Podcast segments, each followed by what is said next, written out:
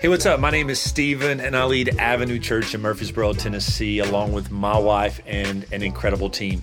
We really have a desire to see people experience God's unconditional love, find their true identity in Christ, and live out their purpose. And we would love to connect with you. You can find us on all social media platforms simply by searching Our Avenue Church.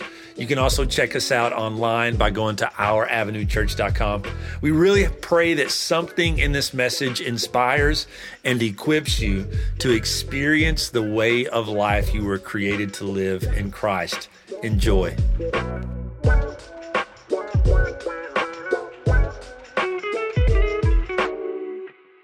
Week two of asking for a friend, week two of asking for a friend, where this month we're taking a look at some of your questions that, that maybe you would like to ask and didn't have the opportunity. And so we had some questions that were asked anonymously, and we're just taking a look at those questions according to God's word. And last week we looked at what do we believe actually as according to scripture, what leadership looks like here at Avenue Church. And so if you missed it, you can go to our podcast and listen to it. That's found on our website, it's on Spotify, it's on on Apple, it's on Google. Listen to this, a year and a half, our podcast has been streamed over 3,000 times, which is pretty ridiculous. Like I was shocked to find that out. I, like I knew we had, we had jumped past 2,000, but when we reached past 3,000, I was like, really? Really? And like all over the world. So if you miss a Sunday, you can go to our website and follow up. So the question this week, and it's a long question. You guys give really, really good in depth questions. Um, and it's actually a three part question. How many of you know that a lot of times you just can't ask a question if there's a follow up question? And then there's a follow up question to that. And so the question is this, or questions, is why are Jesus and other people of the Bible often portrayed as white? and God, the whole and our God, the Holy Spirit, and Jesus, all the same person, the same entity. And this is a good one, guys. And why does it seem God is vengeful and violent in the Old Testament and loving and merciful in the New Testament? Like I said last week, like I'm not ducking, no smoke, like I'm not avoiding anything. Some people are like, is that even like a real thing? Absolutely, Google it. And so you guys aren't like pulling out any stops on these. And so I want us to back up and really what you were asking is like, how do we, not just Avenue Church, but how do you and I, as believers, as followers of Jesus, how do we have a good view of God? How should we view God? And immediately our minds go to visual images. When I say that question to you, how do we view God? Immediately we have visual images or experiences like experiences that, that, that we've went through or maybe sermons that you've heard that have shaped how you view god. And i found a couple of quotes and the first one i'm going to read here at the beginning of the message is by a, a, a modern theologian. His name is a.w tozer and he wrote this book called the knowledge of the holy. And he says this about our view of god. He says what comes into our minds when we think about God is the most important thing about us. And so he's saying, what you and I think about God is really the most important thing about us. For this reason, the gravest question before the church, being the body, is always God Himself. And the most portentous fact about any man is not what he at any given time may say or do. So it's not what you and I say or do is the most important thing about us but what he, in his deep heart, conceives God to be like. The most important thing about you and I is, is what do we believe God to be like? And so we tend, by a secret law of the soul, he says, to move towards this mental image. That's why I had you kind of create this mental image of God. And this is true not only of the individual Christian, but of the company of Christians that compose the church, not the building, right? The church is not a place, but a people. But it's this idea that we corporately have of God. And it's always the most revealing thing about the church is her idea of God. I know that's a mouthful and that's a lot, but essentially what he's saying is the most important thing about you and I is not how we behave, but what we believe in reference to who God is. Both for us as individual Christians, as followers of Jesus, but also for us corporately as a church. How do we view God? And so we all have these different views of God, and, and, and how we view God, how you and I view God, how we uh, view God as a church determines how we approach God or how we don't approach God. And that even like plays true in certain seasons of our life that there are times where we draw nearer to God than, than what we do in other seasons. And that is placated on how we view God.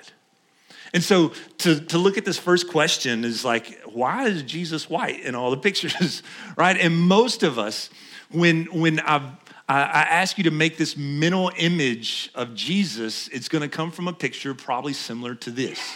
And this is going to be Michelangelo's Last Supper. It's like everyone is like ghostly pale right? So some of you are thinking that, that Jesus is like this. Now, now my earliest remembrance of, of possibly what Jesus would have looked like came not from this picture, but from the next picture. And this is the one most of us probably think of. It's an Olan Mills portrait of Jesus, um, right? And so I'm not real sure like what the process was back then. Anybody remember going to Walmart to have your family pictures made? Anybody? No, just me. Okay, I'm showing my age, right? I know. Now we just take our own pictures, but but like I remember as a kid my grandmother had this in her hallway, and it was just a little eight by 10, most of us. And she also had some church fans. That was before we had air conditioner.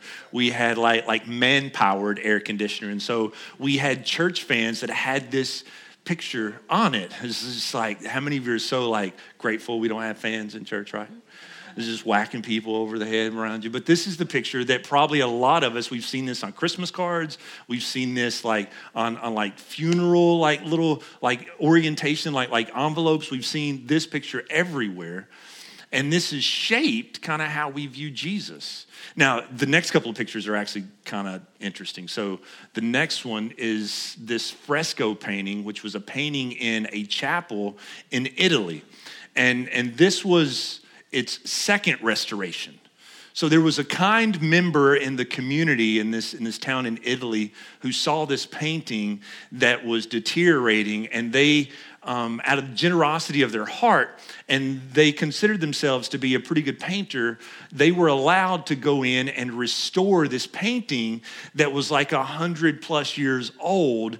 And so this, this lady went in and restored it and spent a lot of time, and this is what she came out with. and so you guys may remember seeing this like on the news about 10, 12 years ago.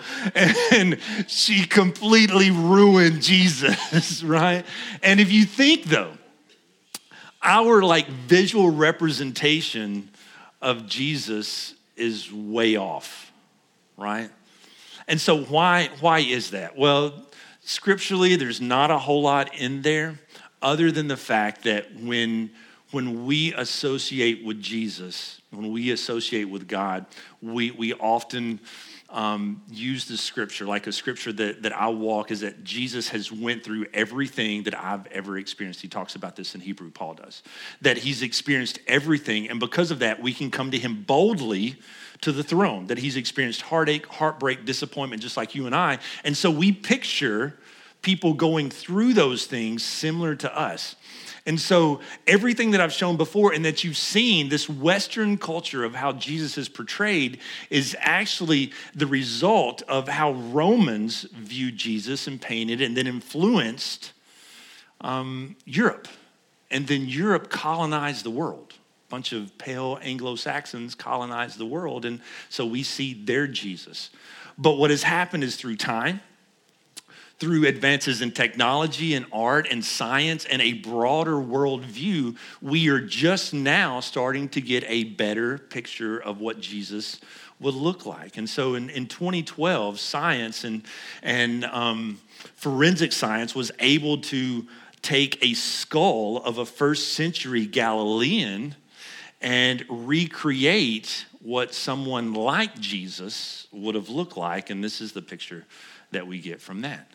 And so this is something maybe a little closer to what Jesus would have looked like. Not exactly, because we don't have any drawings or paintings or, or great descriptions of what Jesus looks like. And this was in 2012 to 2015. And, and even since then, technology has grown greatly.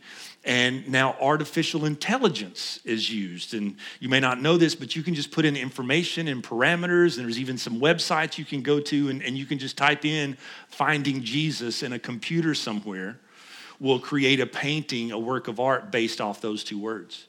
And so artificial intelligence now has been able to be used by taking information about that time period and plus other like paintings and artworks, pieces of Jesus.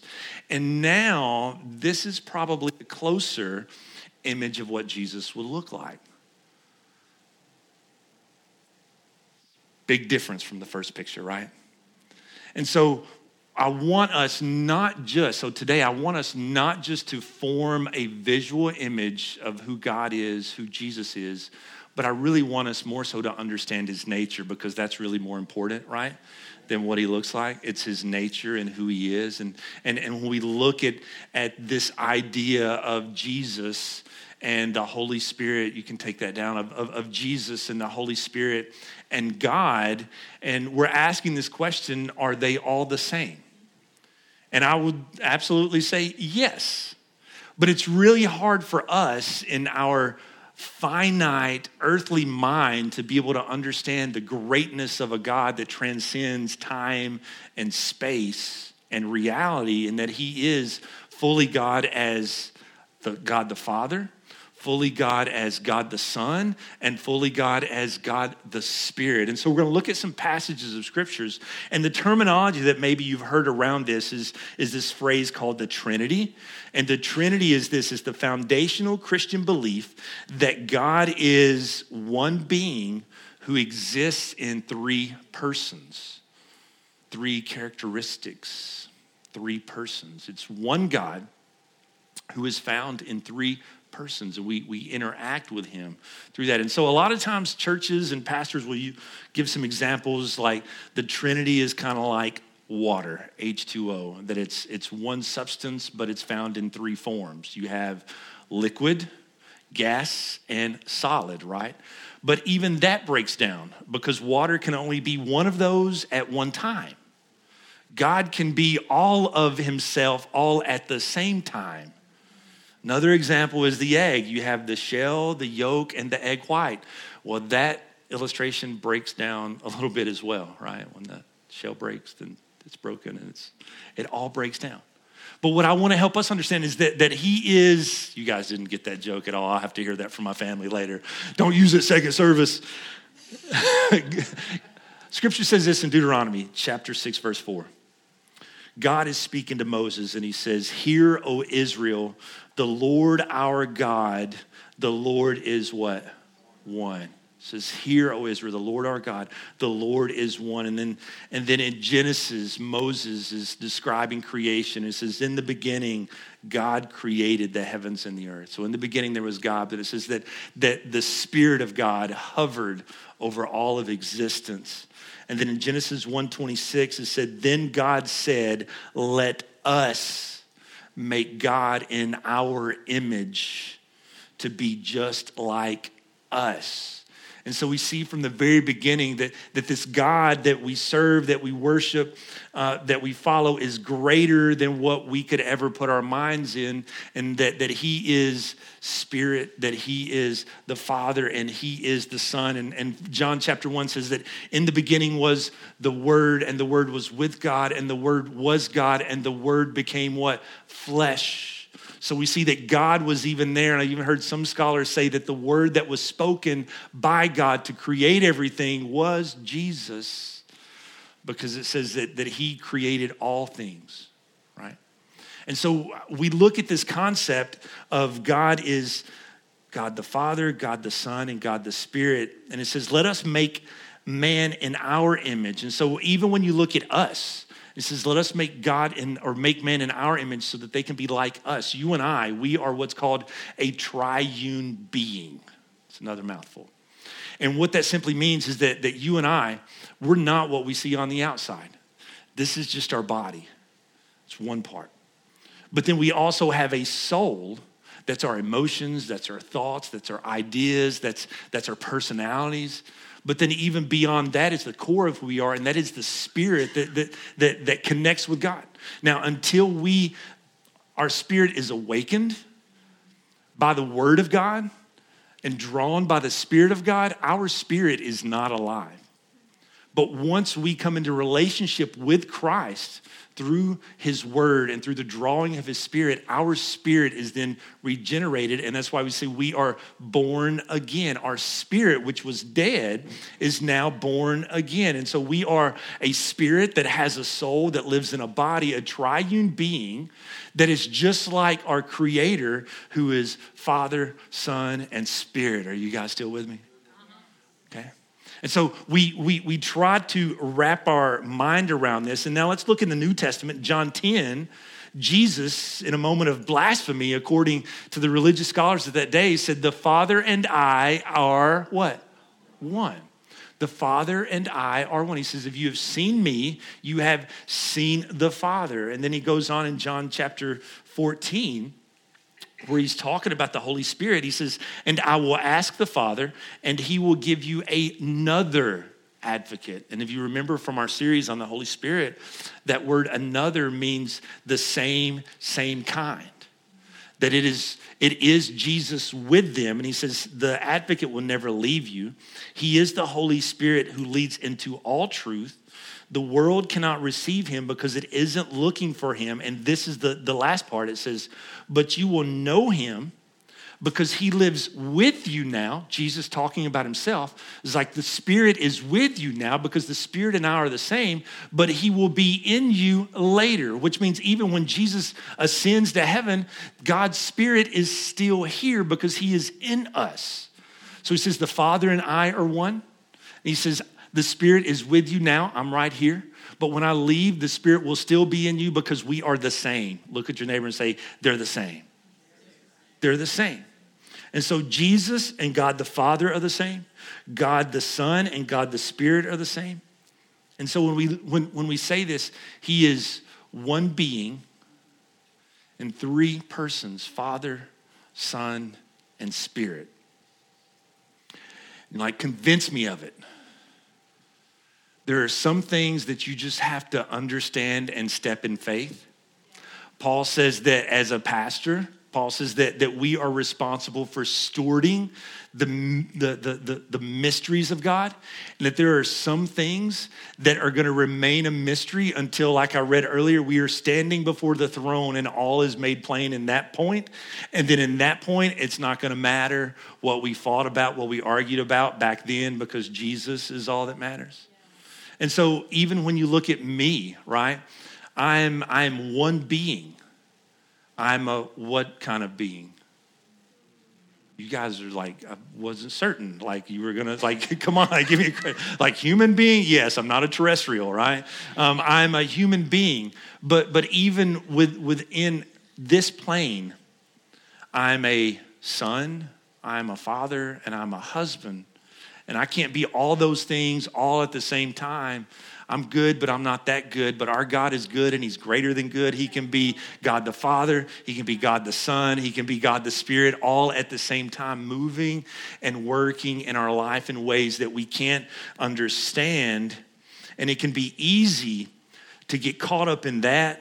And they get caught up, guys, in the differences we see in the Old Testament and the New Testament of what His nature is um, and, and why does it seem contradictory from the Old Testament to the New Testament? And one of the things that, that I hope that you come to grasp over time as you grow is you will not see the Bible as the Old Testament and the New Testament as two separate stories. Because it is not two separate stories. It is one story from Genesis to Revelation, a story of redemption and love and forgiveness and pursuit of God's people and for you and I. And the God that we see in the Old Testament is the same God that we see in the New Testament. But what, what happens is, is we get caught up on some of these nuances of violence and, and how God is making himself known. And we think, well, God's violent and vengeful and judgmental just in the Old Testament. And he's graceful and loving and kind. He's changed. He's not changed. But the story in Scripture is a story of God revealing himself to his people over time. And it's all there from the beginning until the end. And, and, and we look at a few passages of Scripture in Exodus 34. This is God leading his children out of bondage, out of Egypt by Moses. And, and God shows up to Moses, and this is what he says about himself. He says, Then the Lord came down in a cloud, and he stood there with him. And he called out his own name, Yahweh. Says, The Lord passed in front of Moses. Imagine that. The Lord, the Lord is there in a cloud, and then he passes in front of Moses, and he's, he's calling out Yahweh the Lord, the God of compassion and mercy he says, I'm slow to anger and filled with unfailing love and faithfulness. I lavish unfailing love onto a thousand generations. I forgive iniquity. I forgive rebellion. I forgive sin, but I do not excuse the guilty. That there is love, but then there is also judgment. And sometimes in the New Testament, we just want to focus on the love, but there's even judgment in the New Testament as well. So we read in Psalms 103, and it's not going to be on the screen, but I read this to our team this morning. And, and so this was, this was Moses' um, perception of God. Now let's look at David's, and I'm going to read several passages of scriptures. And um, says, Let all that I am praise the Lord. I'll start in verse 1. With my whole heart, I praise his holy name. Let all that I am praise the Lord. Man, never forget the good things he does for me. He forgives all my sins, he heals all my diseases. He redeems me from death and crowns me with love and tender mercies. He fills my life with good things. My youth is renewed like the eagles. The Lord gives righteousness and justice to all who are treated fairly. He revealed his character to Moses and his deeds to the people of Israel. The Lord is compassionate and merciful and slow to get angry and filled with unfailing love. He will not constantly accuse us he will not remain angry forever. In verse 10, listen to this, guys. He says, He does not punish us for all of our sins. He does not deal harshly with us as we deserve. David understands the weight of sin. David understands what is required as punishment and payment for our sins. And he's saying, even then, God does not deal harshly with us as he should. And that daily we are walking around in more grace and in more mercy than what we can comprehend because God is not dealing with us as he should. That, that how many of you are grateful that he's been patient with you as you were tripping and falling and messing up and not understanding the greatness of God, but him still being faithful and patient with you as you're growing and learning to walk and understanding the perception of his goodness as you grow. And he says this he says, for his unfailing love towards those who fear him is great as the height of the heavens above the earth. He has removed our sins as far as the east is from the west. Last verse The Lord is like a father to his children, tender and compassionate to those who fear him. And then the prophet in Malachi says this He says, God says, I, the Lord, I never change. And so this is the transition book. If you want to look at it as two, two books, it's not, but this is the transition from the Old Testament to the New Testament. And right in that last book, before we jump to the New Testament, God says, I am the Lord and I do not change. I do not change. And, and even when you think about it, that is why your descendants of Jacob are not yet destroyed. He's like, Look, because of your sin, I could have already destroyed you. But because of my unfailing love and my compassion that never ends and I'm slow to anger, you're still here. I'm still being patient with you I, because I don't change. And so then we jump to the New Testament and we see Jesus, God in flesh in First John. First John is, is, is writing, he says, he says, God is love, and all who live in love live in God. God lives in them. And as we live in God, our love grows more perfect, our understanding of who God is. So we will not be afraid of the day of judgment but we can face him with confidence, knowing because we live like Jesus here in this world. In verse 18, and I want some of you guys to hear this such love has no fear because perfect love expels or casts out all fear. And if we are afraid, it's for fear of punishment. Like if we're afraid of the judgment of God, it's because we haven't fully understood the greatness of his love.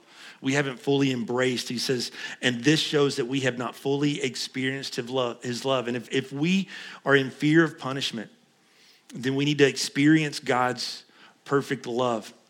Because honestly, think about this. He cannot for those of us who are in Christ, He cannot punish us for our sins. Because that punishment that was meant for us has already been placed on His Son. The punishment that was meant for you and I because of our sins, when we come into relationship with Him, that punishment is removed. And he's not going to take that punishment off of what he placed on Christ and then place it on us because of our sins. When we come into relationship with Jesus, the punishment that was reserved for us, Christ has taken. And we cannot receive that punishment. Now, don't miss me on this. There are still consequences on this side, folks. You speed, you're still going to get a ticket, right?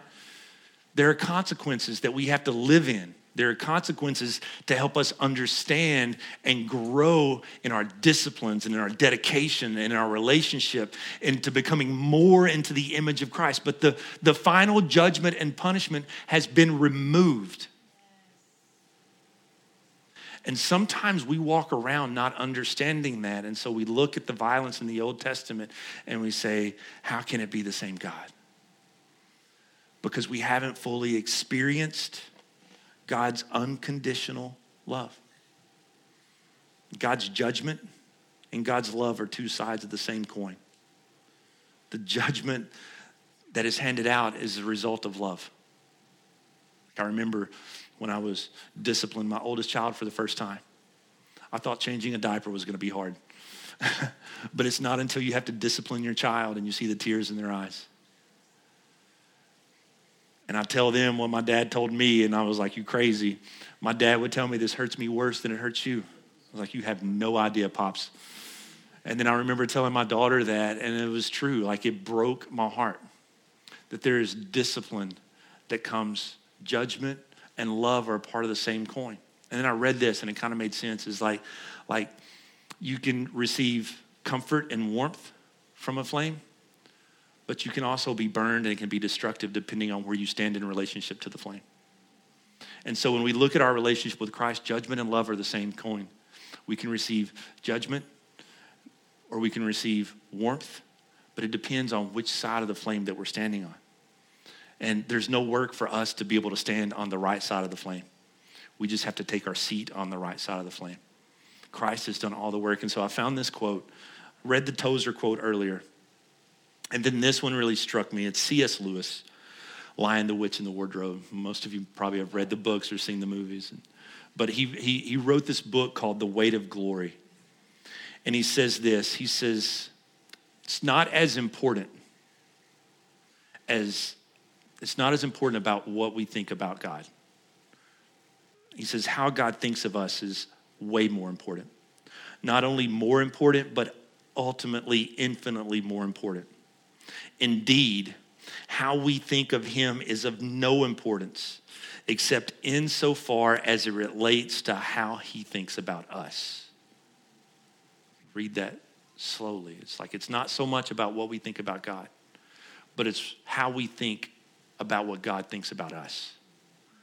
It says it's written that we shall stand before him that we shall appear, that we shall be inspected. The promise of glory is the promise almost incredibly and only possibly by the work of Christ. That some of us, and listen to this, some of us, and really truly those who choose, that as you and I choose Christ, that we shall survive the examination and shall find approval, that we shall please God. And he says this to please God. To please God to be a real ingredient in divine happiness, to be loved by God, not merely pitied by God, but delighted in. God doesn't want to pity you, He wants to delight in you. And there are some of you in this room that, that you are unable to approach God, not because of how you view Him, but could it be maybe it's because of how you're thinking He views you? And that's what keeps us away. And so many times we see God as angry or distant or disconnected, and, and, and, and we've painted this false picture of Jesus. We've painted this false picture of our Heavenly Father that looks absolutely nothing like He actually is, and it keeps us away from Him. The prophet says this about God's thoughts on us and our thoughts in comparison to Him. It says, it says For my thoughts are not like your thoughts, nor my ways are like your ways, says the Lord. For as the heavens are higher than the earth, so are my ways higher than your ways, and my thoughts are higher than your thoughts. And I want that just to settle in your hearts right now. Is that some of you may be disconnected from God, not so much because of what you're thinking about Him, but it's because of what you're thinking He's thinking about you. And in reality, that's how we interact with, with a lot of people on this side of eternity right? How we approach them, how we don't approach them. But our God is greater. Our God is holy. He is, is righteous. He does not withhold from the guilty. But He has made a way for you and I to, to be without guilt to be without shame. And so we can look at passages of scripture that says that it is the goodness of God that draws people to repentance. That it is his goodness that, that, that he wants us to focus on. And, and Paul tells us in the New Testament is at just the right time while we were still sinners. He didn't wait for you and I to get our stuff together to love us, to sacrifice. He came at just the right time because there was never going to be a better time because we're never going to get it all right. And then David, who probably understood as much as anybody, was a murderer, adulterer, was a liar, a deceiver. But scripture calls him a man after God's own heart. Those were God's thoughts on David. If you or I would have seen David, we would have been like, like, like E News tonight, right? We would not have had the same opinion. And this is what David understood. He said, Your thoughts about me are good, and they outnumber the sands on the shores.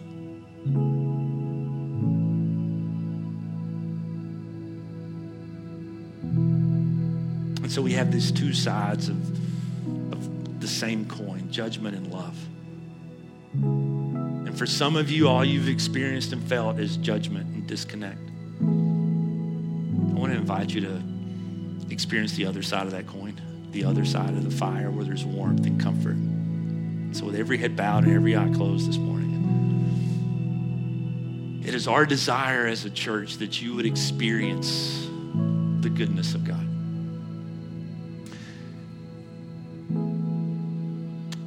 The punishment and the wrath that we think we see in the Old Testament, God poured out on his son so that we are free from that, all those who choose to walk in relationship with Him. And for those of you who are here today and you're wounded because of a poor view of God, or even greater, it's, it's a poor view of how you believe God sees you. When we are in relationship with Him, He doesn't just see you, He doesn't just see me, He sees His Son. Because Christ took our sin and gave us His righteousness. God, God gave him the punishment that we deserve and gave us the reward that we don't deserve. And if you're here today, I just want to pray for you that you would just be set free from a poor self image of God and a poor self image of yourself. That yes, we are all sinners. Paul says that I am the worst of these. We can't negate and neglect that. But God's goodness, and mercies in your life supersede any of that, church. And it's how we view God, how we understand God views us. will either strengthen us in this community and strengthen the gospel because we can boldly and confidently share that because we have we have embraced it, we have embodied it, we've accepted it, we have owned it. And that's what I want you to do. I want you to own. And if that's you today, and say, I, I want to give Jesus my life. I want to know that his thoughts of me are good. I want to know that, that, that his plans for me are good. Here's what I'm going to ask you to do. I want to ask you to, to just lift your hand so I can pray for you and you can put it right back down.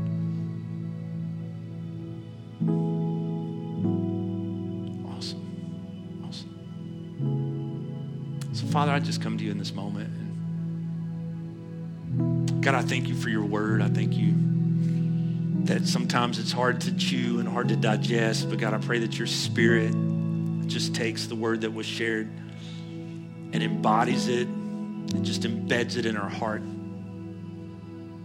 God, that we would take any mental image of what we think you look like, how we think you operate. God, that we've created from experiences, from hurt, from pain, from disappointment. God, any misunderstandings just because we can't completely figure you out. If, if we had you figured all out, we would, you would cease to be God. You would just be another image of ourselves. So, God, I pray that we would just surrender to your greatness, to understanding that you're greater than we can put our minds around. And God, that, that we would own your thoughts about us God, your word says to take, capture every thought and make it surrender to the cause of Christ. And so, God, I capture every negative thought in this room. God, I capture every disobedient thought in this room, God, and I make it obedient to your word, God. God, for anyone that has struggled with, with feeling less than, with feeling inferior, with feeling like they were someone who was unable to approach you, God that in our own individual state, we can't. But you've made a way. And now we can approach you boldly and stand before you without fault, without shame. And so, God, if there's anyone in here today that does not have a relationship with you, God, I pray they simply just say, Jesus, I give you my life.